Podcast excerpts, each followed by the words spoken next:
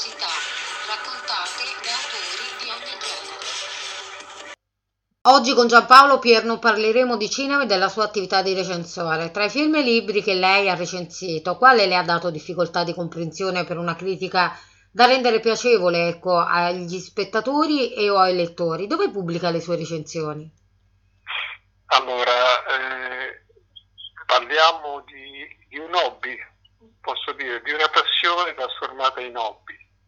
Eh, le, le, recensioni le pubblico o su siti diciamo particolari, su Facebook, eh, su siti diciamo letterari di scuole in scrittura che particolarmente sono interessati a certe recensioni o eh, semplicemente fanno parte di un di eh, opere eh, personali che io raccolgo eh, piacevolmente mh, tra le mie eh, creazioni. Cioè oggi recensire un libro e anche ricreare in qualche modo lo spirito dell'autore, lo spirito che ha mosso l'autore a scrivere un determinato libro.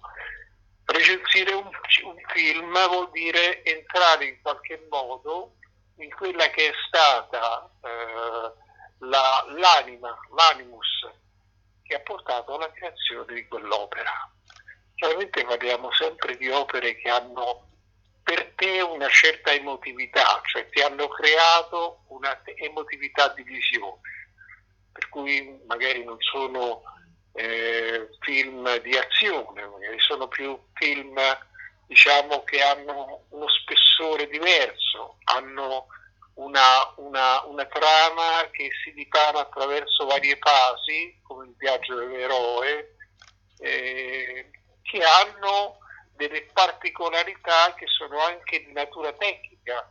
La cinematografia, eh, per esempio, prendiamo eh, i film di Sergio Leone. Sergio Leone sono, sono dei film da, da, da grosso spessore Sergio Leone è stato un maestro che eh, dall'inquadratura, dalla scelta delle musiche, dalle modalità in cui lui gli attori eh, cercava di muoverli in un contesto, diciamo, che fosse il più possibile eh, ricreativo di uno stato emotivo particolare, eh, era era lì la sua, la sua abilità, la sua capacità di trasmettere, di tenere vincolato lo spettatore eh, a, quel, a, quella visione. Per cui eh, la stessa inquadratura dei, dei, visi, non so se lei ha presente qualche film di, di Sergio Leone, no? del famoso trittico di Sergio Leone, quello con Clint Eastwood, per qualche dollaro in più. Esatto, esatto, ce ne sono tanti, no?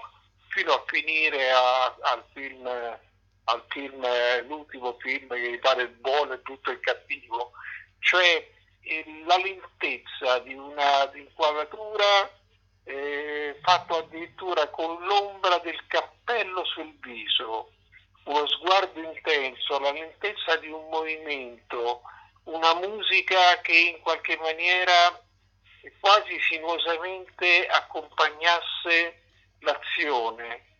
Era, era tutto una, uno studio particolare che costituiva la bellezza e la grandezza di quel film, per cui è stato imitatissimo, cioè è diventato, si può definire, un maestro di un genere.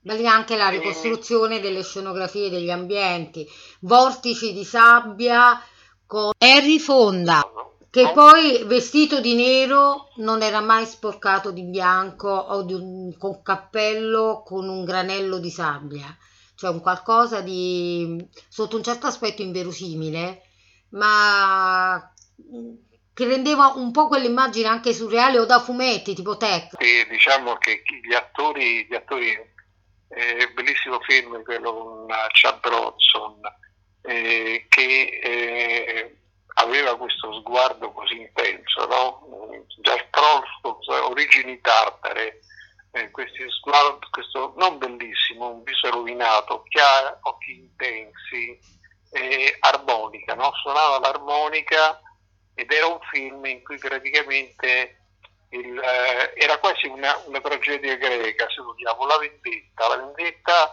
contro un uomo che aveva sterminato la sua famiglia, no? Il, la controparte, chiamiamolo così, il rivale era Harry Fonda, che quel film non lo voleva fare perché Harry Fonda era una persona, un grosso attore hollywoodiano che non aveva mai fatto parte di cattivo.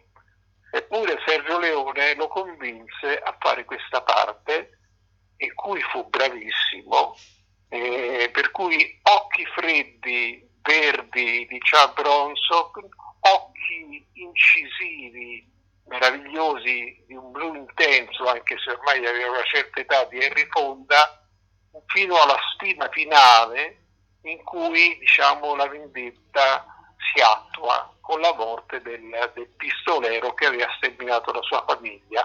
Il tutto accompagnato da questo magistrale suono di armonica che risuona e riecheggia in questo, in questo diciamo, paesaggio che magari era girato posso dire, in, nei dintorni di Cinecittà, però magari nella campagna romana, però lui riusciva a ricostruire con piccoli tocchi una, una, l'aspetto di una, di una eh, pianura che poteva essere quella texana, quella californiana, quello che sia, in cui ci si immergeva, cioè si rimaneva quasi, eh, diciamo, eh, attratti e storditi da, questa, da, questa, da questo scenario che complessivamente raggiungeva il culmine della sua bellezza. Per cui diciamo, ecco, recensire un film come questo e prendere questi spunti che poi sono stati quelli che hanno determinato la sua opera. Esiste e... secondo lei una critica obiettiva? Come? Esiste secondo lei una critica obiettiva? Certo che può esistere, certo che eh, assolutamente. Eh, l'importante è non avere un interesse, cioè molti critici hanno quasi un interesse no? a portare su o a distruggere un certo, un certo cinema. Ci sono dei capolavori che magari non hanno avuto l'esaltazione anche commerciale perché magari non tiravano, cioè commercialmente non avrebbero avuto quel seguito perché purtroppo parliamo sempre di prodotti commerciali, no? Per un, per un film eh, la commercializzazione vuol dire che deve riempire le sale, cioè se ancora oggi ripenso a quei vergognosi film che si chiamavano cinepanettoni, fatti di storielle, fatti da, da attori che mh, mm, tanto di cappello, ma insomma erano attori che possiamo definire da cabaret, cioè comici da spettacolo, eppure ci facevano un film. Cioè voglio dire, ci sono nate delle serie che riempivano le sale cinematografiche. Cioè banalmente io di fronte a uno di quei film mi sentivo squallido. Cioè voglio dire, pensavo che quella, quella fosse un, un abbassamento della cultura cioè un momento, sì, sì, beh, è un momento di divertimento per i bambini, ma si divertivano anche i grandi. Quelli non posso definirli film, quelli era, era uno spettacolo così folcloristico, qualche cosa di banalmente macchiettistico. Cioè voglio dire, una, una cinematografia italiana che nasce e si sviluppa in maniera meravigliosa col neorealismo, no?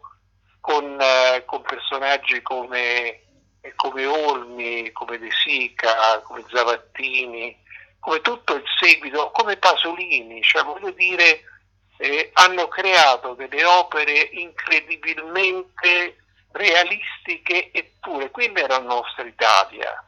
Se lei eh, dovesse ricapitare di vedere, rivedere l'albero degli zoccoli di Olmi, in cui lui eh, riesce a rendere quel clima contadino facendo recitare delle persone che non sono attori, sono persone normali, persone che vivono là, contadini, questi volti che hanno una profondità, di, una, diciamo, una caratteristica, uno spessore di realtà che, eh, che era, era nascosta tra le rughe del viso, cioè un viso era una storia e Olmi riusciva con queste inquadrature a fondo, questi, rilevando queste particolarità a rendere una storia. Ora questa è grandezza, cioè lì vuol dire scrivere con la, con la macchina da presa. Cioè per me quella non era un film, quello era un romanzo, quella era un'opera, quella era un classico, quello era, era diciamo qualche cosa che non aveva una destinazione finale, era fermo nel tempo come un quadro, come un capolavoro, come un Van Gogh, come un Modigliani, cioè un'opera che eh, aveva i crismi dell'eternità. Questa per me era, era l'importanza di andare a vedere un film che ti dava dei contenuti che restavano dentro. E questo, cioè cito, ho citato Olmi, ma potrei citare mille film. Cioè, eh, da, anche, anche, il famoso Pane, Amore e Fantasia, che erano dei film di De Sica abbastanza leggeri, se vogliamo erano, eh, era rappresentata lì la nostra realtà provinciale, la nostra realtà di origine contadina. Gli italiani, la maggior parte, hanno un'origine contadina, i nostri nonni, i nostri bisnonni, i nostri genitori a volte hanno un'origine contadina Torniamo invece eh, alla sua attività di poeta, alle sue raccolte di poesie. Quale momento della giornata dedica alla scrittura e quali sono i suoi soggetti ispiratori o muse ispiratrici? Ah, guardi, eh, allora normalmente eh, la sera, è, la sera dico, quando cala la luce, per me è, è è il momento più magico in cui eh, attraggo, posso dire attraggo verso di me questa, questa, questa tensione emotiva che si sviluppa eh, in quello che scrivo. E per cui eh, non esiste una musa ispiratrice, esiste un'emotività ispiratrice. Cioè banalmente eh, magari camminando, magari semplicemente facendo una cosa del tutto diversa, anche la spesa, anche una, una, una banale quotidianità di un gesto ripetuto mille volte, spesso e volentieri eh, passeggiando così per una strada deserta vi viene l'ispirazione eh, di, di diciamo, di porre eh, sottoscritto, su, di porre mano a, una, a, una, a un'opera che poi chiamiamola poesia, chiamiamola eh, storia, chiamiamole, chiamiamolo romanzo, qualche cosa che riesco a affermare.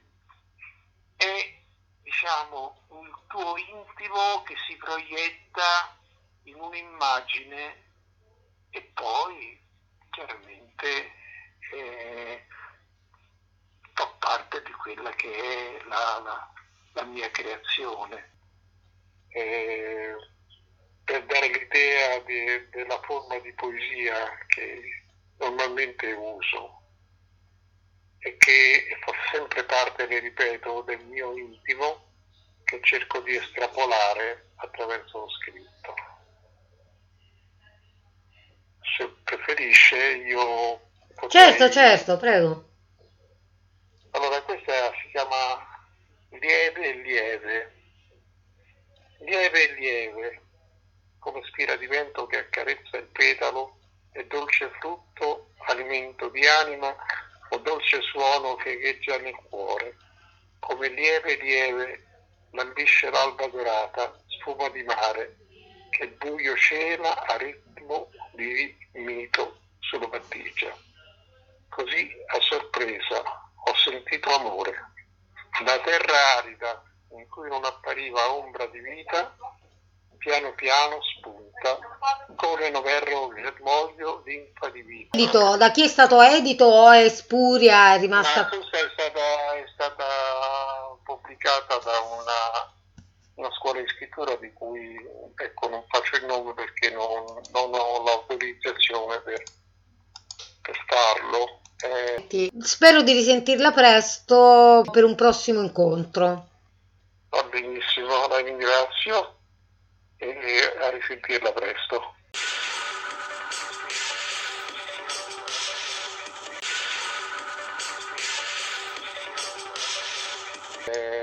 Comunque ha avuto la sua, la sua diffusione.